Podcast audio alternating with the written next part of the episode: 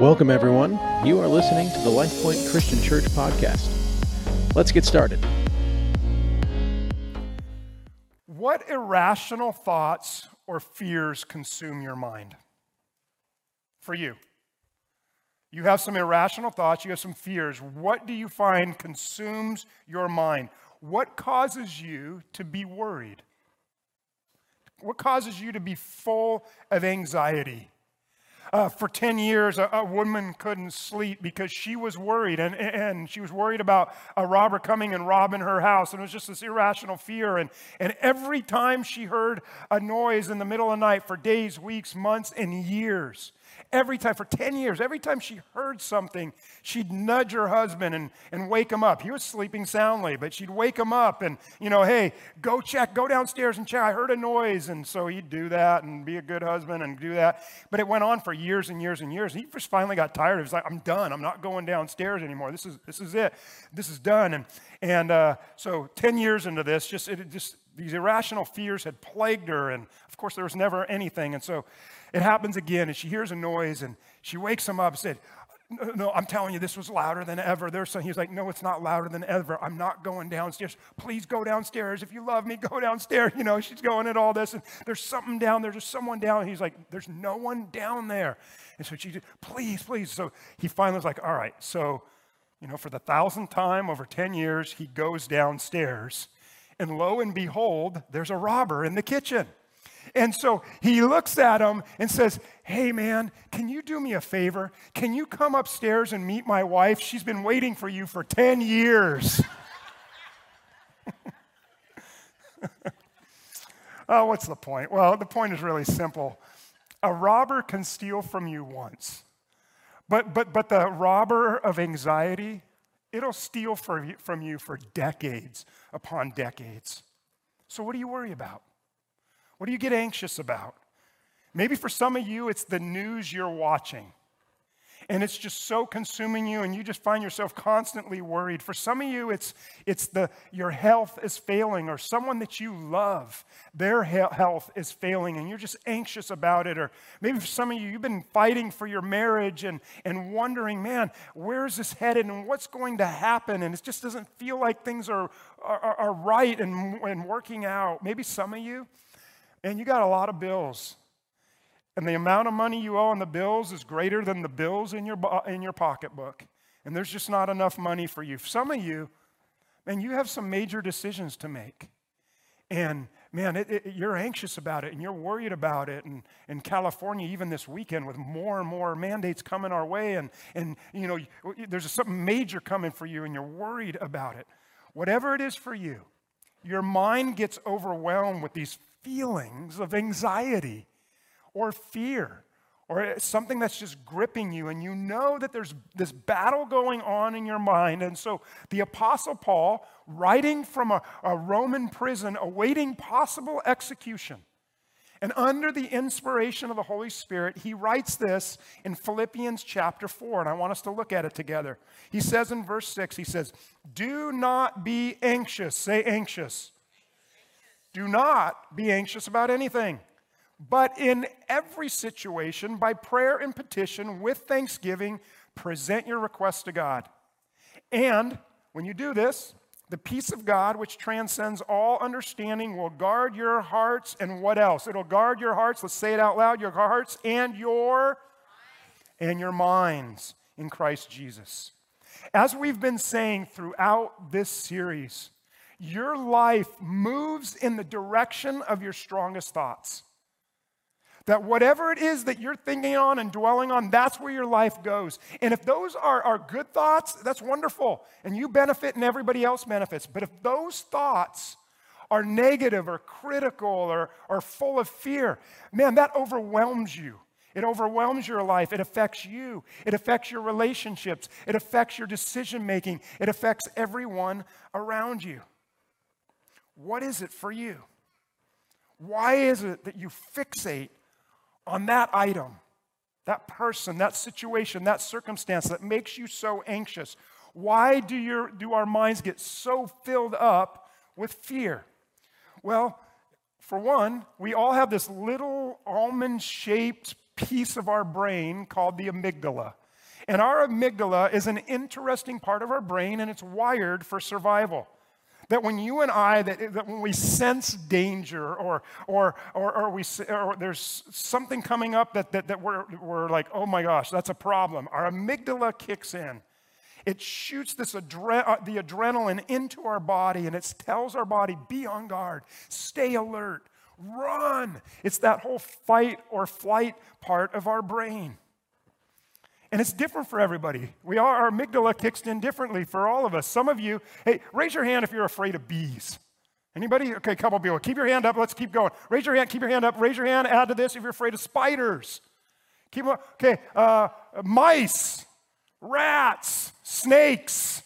Okay, snakes, right? And so, so that there's something for all of us. And, and if you see that snake, man, your amygdala says, run. Or you, you see that spider or something and, and, and it's crawling around and it, you feel something on your foot and it's just like the adrenaline shoots and you take off. And, and, and for me, my amygdala kicks in when I walk through Bear Alley. Now, what's Bear Alley? On one of these, uh, on, on one of the places that I go that I do my backpack trips on, I was walking through this foresty part one time, and, and, and, and I'm walking through, and, and all of a sudden I hear this like this kind of crash sound, like the twigs just broke. It was just really loud. And I turned to my left, and about a foot away, okay, really maybe like 10 feet away, but like a foot away, there's this black bear. And man, I jumped. It, the adrenaline shot through me, and, and, and I was like, Well, I have my 357 with me. Unfortunately, it's in my backpack. And I'm like, Okay, note to self, it doesn't, you're not gonna have enough time to go in. Excuse me, Mr. Bear, let me take this off, let me unzip. And so, praise God, he was as freaked out as I was. And so, when I heard him, I was walking through, he had basically turned to run up the hill. Now, I have always thought, like when I'm on these backpack trips, what would I do if I encounter a bear? And I've always said to myself, oh, that's easy. It's not that big of a deal. If there's a bear, you just run behind a tree. And if he comes after you, just run around the tree. You know, like I've had, the, I've had this thought, right? Come on, I mean, it's really, why are you laughing? Good, I thank you that bear took off, and, and, behind this area of the forest, behind it was just kind of this open area, and it was almost straight up. And he covered that open area distance of three, four, 500 yard, half, whatever it was. He covered that in about five seconds. And so, this thought I've had all these years that I can just dodge the bear around a tree, I came to the realization on that's not going to happen. And so, because that had been my dominant thought all these years, oh, I can, you know, I can get around a tree and I can avoid a bear. How hard can it be, right? You know, I've now come to the realization. So, when I'm walking down Bear Alley now, the gun no longer in the backpack, every little twig that I hear, I jump. The adrenaline shoots into me, like, and I'm like, Chris, everything's fine, you know, it's you're fine, but it just shoots inside of me. Does anybody know what it's like to have that adrenaline shoot inside of you? You know that feeling, and it takes a while to kind of get out, and you're shaking it just, and that's your amygdala saying, panic, run. It's screaming at you, danger, danger, danger. Now, here's the problem with our little amygdala it is not objective. Its only function is to protect. That's its only function. It's easily triggered and it's all panic, panic, panic. Which is why that little almond shaped portion of our brain needs our prefrontal cortex. Now, the prefrontal cortex is a part of our brain that's all about logic and reasoning.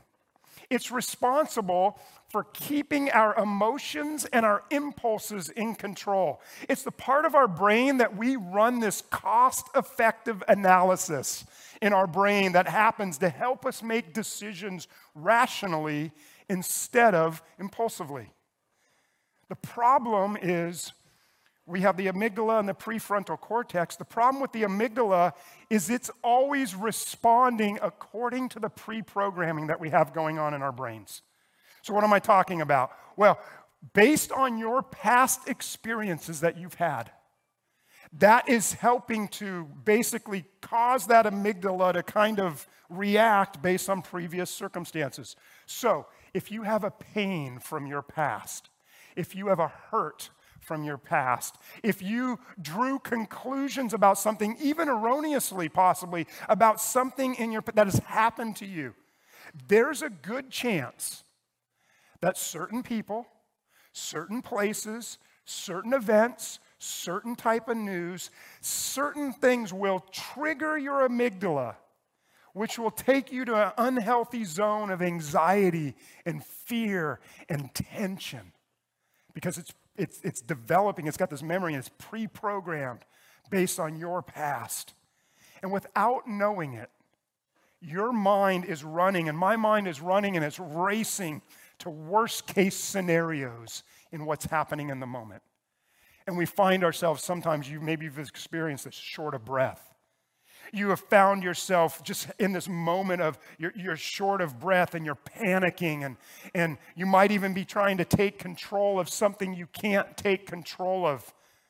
Someone in that moment when you're going through something, they might look at you and everything in their mind, they're like, man, that's a weird response right now. And they might say to you, why are you being so irrational? Well, what are they saying? They're, they're looking at something that maybe not even that big of a deal, but because of your past and your programming and all that's happened to you, you're overreacting or you're overhyped because your amygdala has gone, you know, in high gear. And they're saying, quit being irrational. Why are you being so irrational? In other words, they're thinking prefrontal cortex and you're thinking amygdala. That would just be a weird conversation for you to start having with somebody, wouldn't it? You know, say, hey, I, I, know you're feeling that way right now. Let's get in touch with our prefrontal cortex right now, right? I mean, I, that just probably wouldn't go well. It'd probably be a weird conversation. What did Jesus say to us about our hearts and mind? They're intertwined in the Jewish mind. What did, they, what did Jesus said? Jesus said this in John chapter 14, verse 1. He said, Let your hearts be troubled. Is that what he said? No, no, he said, Do what? Do, do not let your hearts be troubled. What did the angels say at, at the coming of Jesus? What did they, when they appeared, what did they say? They said, Glory to God in the highest, stress and anxiety on earth. Is that what they said? No, no, no. They said, Glory to God in the highest. What did they say? Peace on earth. And so that's why Paul, from a Roman prison, he says to us, Philippians chapter 4, do not be anxious about anything. Now, that word anxious actually comes from two Greek words that means to divide the mind, to tear the mind. Anxiety tears our mind in two different directions.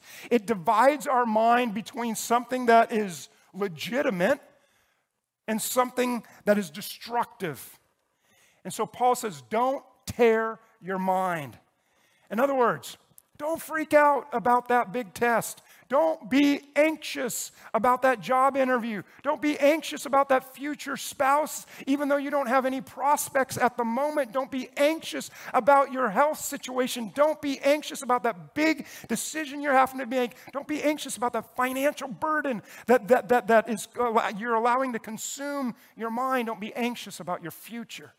He said, Don't be anxious about anything. Jesus himself said it this way He just said, Don't worry. Do not worry.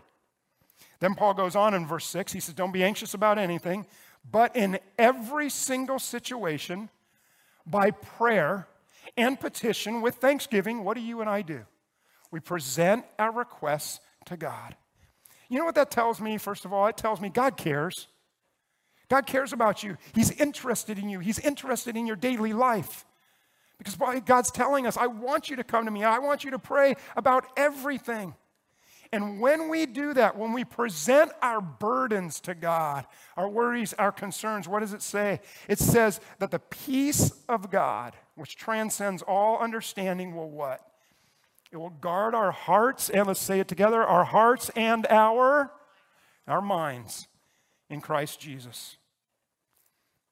How do you experience this? How do you and I experience this heavenly peace? Man, that's going to help us. It's going to guard our heart and our mind so we don't have to be, because I want that. When I'm stressed out and I'm anxious, I don't want to be that way. I don't want that adrenaline shooting through my life. Man, I want the peace of God. Do you want the peace of God? So, what do we do? How do we experience that? Paul is saying you experience it through the pathway of prayer. You experience it through talking to God, taking it to God, giving it to God, and doing so with an attitude of gratitude.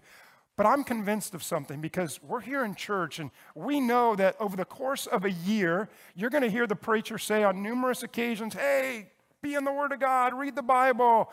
Hey, pray, pray. You know you're going to hear that throughout the year. And so what can happen is, is for a lot of us is we undervalue the power of prayer. Do you undervalue the power of prayer? I'm convinced that some of us do. How do I know? Because I've heard people say, I've found myself even at times saying, well, I guess all I have left to do is pray. That has to be insulting to God. The God of the universe who, who, who heals the, the sick, gives sight to the blind, who raises people from the dead. This God of the universe he says, man, prayer shouldn't be the last resort, it should be the first line of defense. God wants you and I to come to Him. He says in Hebrews chapter 4, He says, Let us come boldly to the throne of our gracious God. Man, and when we do that, we're going to find mercy and we're going to find grace to help us when we need it most. James tells us this. Here's the re- you want to know why you don't have? Whatever what you're looking for, he says you do not have because you do not ask God. In other words, because you haven't sought God, you haven't prayed about it. Prayer moves the heart of God to act. But you know what's interesting? It also affects our brain, it changes the chemistry in our brain. Dr. Caroline Leaf, in her book, Switch On Your Brain, she said this. She said, 12 minutes of daily prayer or daily focused prayer over an eight week period of time can change the brain to such an extent that it can be measured on a brain scan. Now, that's interesting. And when I think about the reality that toxic thoughts hurt my brain and they lead to unhealthy living in my, in my life, but prayer can heal my brain. It can transform my brain. I can renew my mind. That's why Paul says in Romans chapter 12, verse 2, he says, Don't be conformed to the patterns or the thought process or the ways of this world. He said, but be transformed. In other, words, in other words, he said, be different, be made different. And how are we made different? Paul said, by renewing our mind. Prayer to God, it transforms our mind, it renews our mind. So, why then do Jesus followers who, who have been called to just completely trust God, then why do you worry? Why do I worry? Why do we get so anxious? Why are our minds so often filled and heading down the path of irrational thinking? Well, science tells us, for the most part, the reason that happens is because we're experiencing, you know, those, those two little, that amygdala. We're experiencing a, a, an amygdala hijack, is what they say. It's that part of our brain that's just wired to protect us. And so we find ourselves in circumstances and situations where the amygdala is shouting, shouting at us, panic. Save yourself. It's bad. It's going to get worse. It's too late to pray. Forget that. Get out, go, run, do something. You're in trouble. Take over, take control, work harder. That's the amygdala hijack. That's how science would describe it. And it's working overtime. Scripture adds some additional insight to this.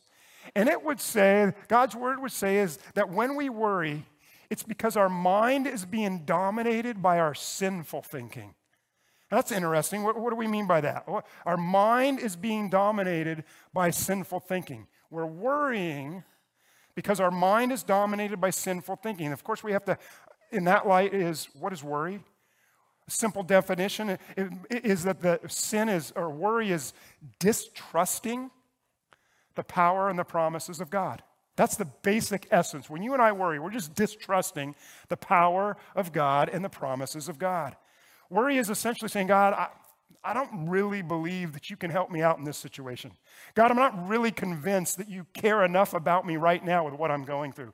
God, I, I don't really believe that you're going to come through for me. God, I don't really trust you in this situation, in this area of my life. In fact, here's how Scripture describes this what's happening inside of us. And if we find it in Romans chapter 8, and the Apostle Paul says something very interesting. Starting in verse 5, he says, Those of us that are dominated by, in other words, ruled by, or our lives are, are filled up with the sinful nature, what happens? He says, Those, if we're allowing our sinful nature to dominate us, he says this, then you think about sinful things. Man, when our mind drifts towards things that are sinful, that dishonor God, you're thinking about sinful things, he says. He says that's one group of people. But then there are those who are controlled by the Holy Spirit. And they think about, notice what it says, they think about things that please the Lord. So he says, so letting your sinful nature control your mind leads to death, destruction. It ruins our life. But letting the Spirit control your mind, notice, that's what leads to life. That's what leads to peace. That's what leads to our mind being at peace which is why God really wants us, as using some of the language from our past messages uh, and from Scripture, He wants us to take every uh, thought captive and make it obedient to Christ. There's a LifePoint member who emailed me this week who, who's moved away to another state we're glad you're online with us. Even those who are online with us, whether here in this state or, or in a different state, man, they're all part of the family of God. So it's kind of cool uh, uh, with everybody moving lately and now doing online services. We have LifePoint people all over the country. And one of them emailed me thinking about this series, and I like what they said. They, they, they said this, they raised the question If the Holy Spirit dwells within all believers, why should we have to live in a house filled with trash like the house of a hoarder? Why not give him a clean, uncluttered place that he deserves? Again, he's talking about our mind. So you can stay instead of letting my sinful nature run my mind in all sorts of you know, fearful ways.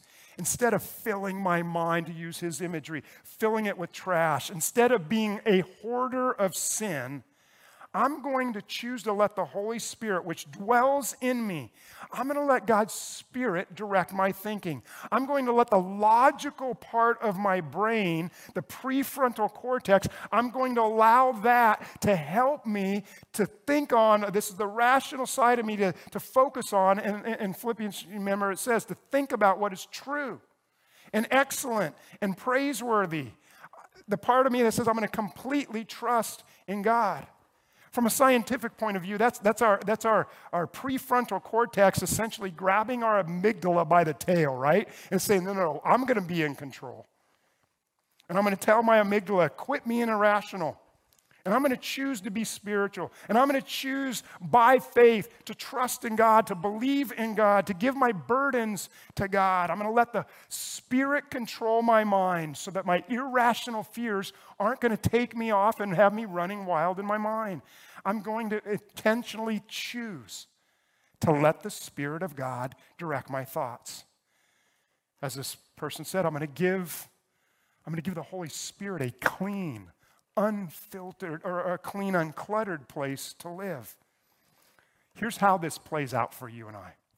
At some point, sometime in our life, we all worry about something, right? Let's just make sure we're all on the same page once again. If you've ever worried in your life, raise your hand, right? We've all done that. We've all worried. So we've all worried about something. And then we say, okay, God, I know you want me to give this to you, and I know this is important, and I need to trust you with my worry. And so what happens is we give that to God, and we, you know, we trust God with it. But then at some point, we don't get what we're looking for. And we don't get it in the time frame that we're hoping or expecting we would get what we're looking for. And so then what do we do in that moment? We panic, we freak out, the amygdala kicks in, and all of a sudden we find ourselves worrying again. And we're essentially saying, God, I, I don't really trust you with that area of my life. Why do we take that back like that? Why do we do that? Why do we give something to God, but then we take it back? What causes us to do that? How does that happen in our, life? Why do we give it but take it back? Very simple. Our God isn't big enough. which causes our worries to be even bigger. And some of us need a bigger image of God and a bigger understanding of God so we can shrink our worries. So, whatever it is that's weighing on you, whatever it is that's dominating your thoughts, that's causing anxious feelings, that's causing you to worry, causing you to be afraid, whatever that is, grow your image of God in your life. Peter says, here's how you do it. He says, verse chapter 5 verse 7 he says, "Cast all your cares on God." Give all your worries to God, one translation says. You cast, one translation says, give all your anxiety to God. How do we do it? We've been telling you. Philippians 4 6, by prayer, with petition. You go to God, you present the request to God, you give it over to God, you hand it over to God. Craig Groeschel, who wrote the book Winning the War in Your Mind, which is what this series is based on, he, just, he gave us this tip, and, I, and I, I like it. He said, create a God box. Now, uh, practically speaking, I was like, I don't know about walking around some God box, so I thought, how about create a God envelope? Okay, so you take, a, you take an envelope, and what you're going to do is you are going to cast your cares on God. And so any care that you have, any worry you have, any concern you have, you take an envelope, and I call it 1 Peter 5 7, and you write that on that. And whatever that worry is, is you write it down. Do something physical. You write it down and you put it in the envelope. There it is, God. Here, this is my God envelope. And the reason I like an envelope is because, you know, you, you, you remove it from you but it's there in the car. You know, if you, another worry comes to mind, you can pull over, write something down, and put it in there. You know, you can stick it in your back pocket at work, and something comes up, and you all of a sudden worry. You're like, oh, my box is at home, but your envelope you can have in your pocket, and you pull it out and, and you put it in there. So, so the, the idea is brilliant. I love the, not the envelope part, just his idea of, of having something that you physically write down. You write it down, and you put it in the envelope. So, what are you worried about? What do you need to add to your envelope? Is it your teenager? Is it your marriage? Is it your future, your health, your job, your relationship, COVID, and everything related to that? Whatever it is, we cast our cares on God. Listen to these different translations. Here's one translation throw it on God. I like that image. Here's another translation you leave it with Him. Leave it with God. Even if it's in the middle of the night and you start worrying and you can't go back to sleep, no problem. Pull that envelope out, write it down, and leave it with God. And then you go on with your life and you do so trusting God. Now, here's the deal anytime you choose to worry again, what do you do? You grab the envelope, you pull that item that you've been worrying about, and if you're worrying about it again, you pull it out of it. The envelope, and you say, Okay, God, I chose to take it back. I'm ready to worry about this again you do something physical like this so it sparks your brain, your amygdala, but more importantly, your prefrontal cortex to, okay, I gave it to you, God, but I'm, I, I want it back. I want to be worried right now. I, have had enough peace for this week. I, you know, I don't want to be peaceful anymore. Okay, so take it back. What is it for you that you cast on Him, that you trust Him, that you put it in your God box, your God envelope. And some of you are saying, I know, because I, know, I know what you're saying. You're saying, Pastor, that's just so naive. That is so naive. What am I just going to give it to God? Well, how's that going to help me pay my bills? How's that going to help me with my relationship that I'm struggling? And how's it going to help me? Okay, I just put it in some envelope and I got to go make this big decision. No, it's not denial.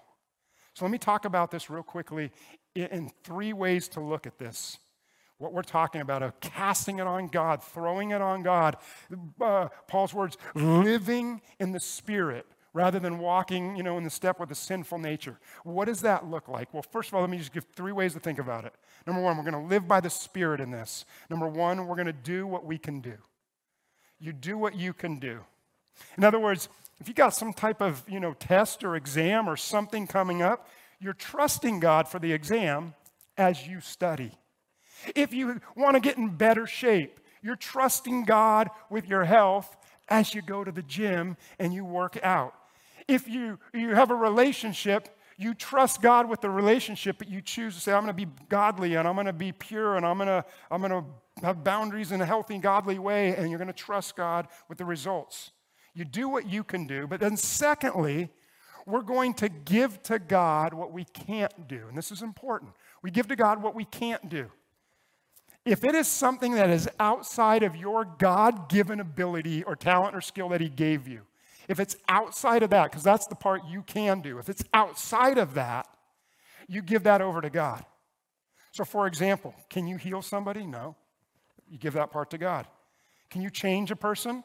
No. You give that part to God. Can you control everything? No. You give what you can't, you know, have an influence on, you give that over to God, and then thirdly, you just trust God no matter what.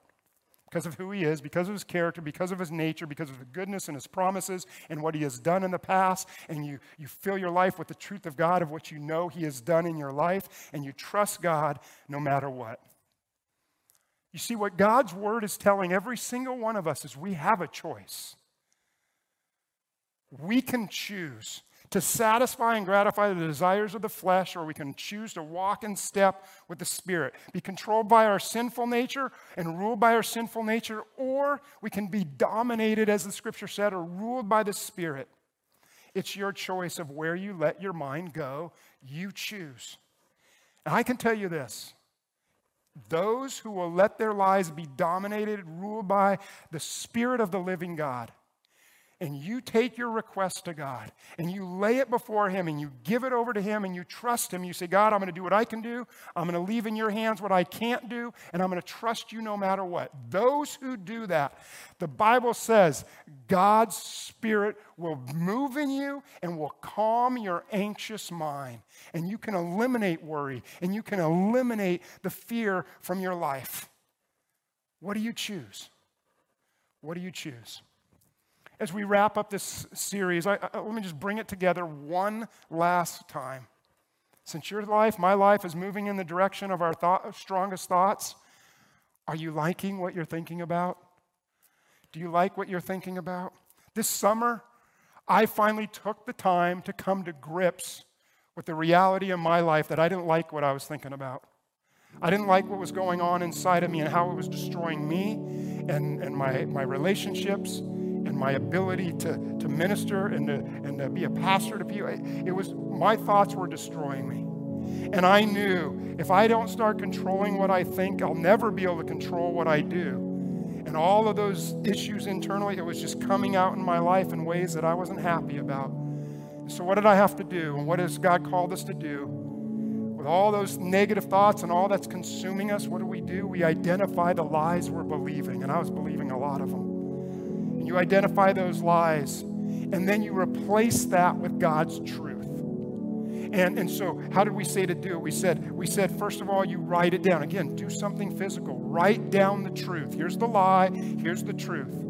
And then you think about it, but then you say it out loud. You declare the truth until you believe it. I was talking to someone after service. They're like, man, I have been saying this over and over and over and over. And they showed me their notes. And it was a particular phrase from, the, ser- a seri- uh, from this series, a piece of truth we shared. And I was like, man, I'm so excited that you're doing that and you're you're putting this into practice because I've been doing the same. I've been declaring over and over and over and over a particular piece of truth. So you declare it over and over.